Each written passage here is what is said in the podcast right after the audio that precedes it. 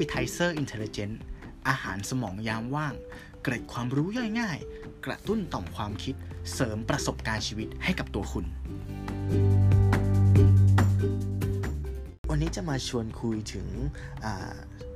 ตู้กดกระชับองครับคำว่ากระชับองเนี่ยตู้ไม่รู้จักมาก่อนเลยนะเพิ่งมารู้จักมันเมื่อแบบต้นปีที่ผ่านมาเองก่อนหน้านี้พอได้ยินคำเนี่ยก็จะแบบ งงแต่ว่าเอ้ยมันคืออะไรนะครับ เพิ่งมารู้ครับว่าไอ้กระชับปองเนี่ยมันคือตู้กดที่ได้รับความนิยมอย่างมากในญี่ปุ่นใช่ไหมครับจะเป็นตู้สี่เหลี่ยม เป็นตู้ไข่แคปซูลนะเนาะซึ่งเวลาเราหยอดเหรียญเข้าไปเนี่ยก็จะมีของเล่นออกมา จะเป็นของอะไรก็แล้วแต่ แต่เราจะไม่รู้เลยว่าข้างในมันคืออะไร จนกว่าเราจะเปิดมันออกมาใช่ไหมครับเออถ้าพูดถึงไอ้ตู้ลักษณะนี้เนี่ยในวัยเด็กของของตัวตู้เองอะเนาะเราอายุ30 ใช่ไหม ตอนเด็กเนี่ยสองอย่างที่นึกออกนะไอ้ตู้หยอดเหรียญนะจะมีอะไรนะ อ่า จะเป็นตู้หัวกลมๆนะครับ ทรงสูงสูงใสๆแล้วก็เป็นสีแดงใช่ไหมข้างในก็จะเป็นของกลมๆแล้วมันจะกิ้งลุนๆลงมาข้างล่างอะ่ะหยอดสิบบาทอะ่ะ ตอนนั้นที่ดังมากก็จะมีเป็น ลูกเด้ง ลูกเด้งที่มาปาพื้นแล้วมันเด้งเด้งเด้งอะหลากหลายสีสันเนาะแล้วก็จะมีไอหมากฝรั่งอะที่เปลือกมันโคตรแข็งเลยอะเป็นลูกกลมๆอะเออกินแล้วฟันจะหักอะ แต่ก็ไม่รู้ว่าทำไมถึงแบบ เออ หยอดจังเลย แล้วโตมาหน่อยก็จะมีตู้ที่หยอดอ่าแล้วได้เป็น M&M ใช่ไหมครับออกมาแบบเอามือลอง M&M ออกมาอันนั้นก็ฮิตอยู่พักนึงเนาะเอออะเรามาดูครับว่าไอ้กระชปองเนี่ยมันเกิดขึ้นตั้งแต่ปีอะไรนะครับ กระชปองเกิดขึ้นครั้งแรกในปีคศ 1965 ครับ ซึ่งถูกนำเข้ามาจากอเมริกานะ ญี่ปุ่นอะนำเข้ามาจากอเมริกานะ เออมันเกิดที่ประเทศอเมริกาว่ะ ฝั่งตะวันตกว่ะ ไม่ใช่ฝั่งตะวันออกนะครับบริษัทที่นำเข้ามานี่ยชื่อว่าเพนนี่โชไกนะครับ กระชปองนะตอนแรกเนี่ยมีราคาลูกละนะครับสิบเยนเท่านั้นเอง เป็นเป็นของราคาถูกมากเลยนะ ตู้มองว่ามันเหมือนไอเนี่ย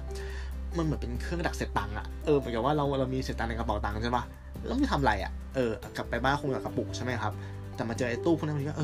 อยากมันนะว่าอย่างน้อยคือได้ของอะไรติดมาติดมือกลับไปบ้างนะครับ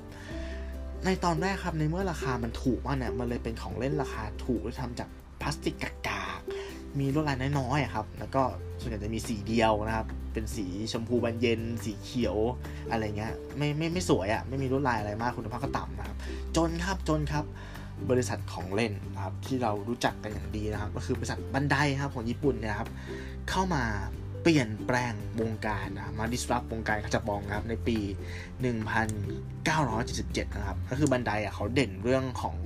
อ่าเขามีลิขสิทธิ์เนาะตุ๊กตุนมากมายอยู่แล้ว เขาก็เลยตุ๊กตุนพวกนั้นอะมาใส่ในกระชับปองครับ แล้วก็อัพราคามันขึ้นจาก 10 เยนอะเป็น 100 เยน 200 เยน 300 เยน นี่แหละครับเลยทำให้กระชับปองเนี่ยกลายเป็น ของเล่นนะครับตู้กดของเล่นเนี่ยที่โด่งดังมาก ๆ ในญี่ปุ่นนะว่ามันมีคุณภาพแล้วไงเออแล้วก็มันมีการซื้อขายกันในราคาที่สูงนะครับ มันก็จะมีการอาอาจจะเช่นไอ้ตู้เนี่ยอาจจะมีสิบโมเดลก็จริง แต่ว่า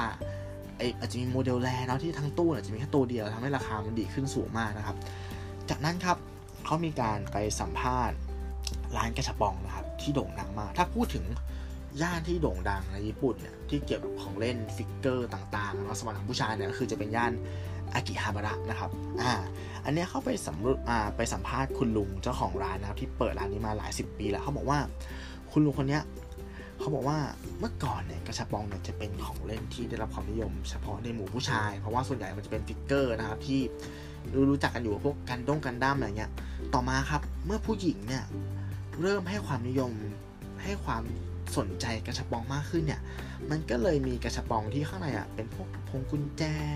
สายหนังของเล่นจุกจิกตั้งบนโต๊ะครับ อ่า มันก็เลยทำให้มันมีไอเดียเนาะใหม่ๆเนี่ยเกิดขึ้นมากมายนะครับ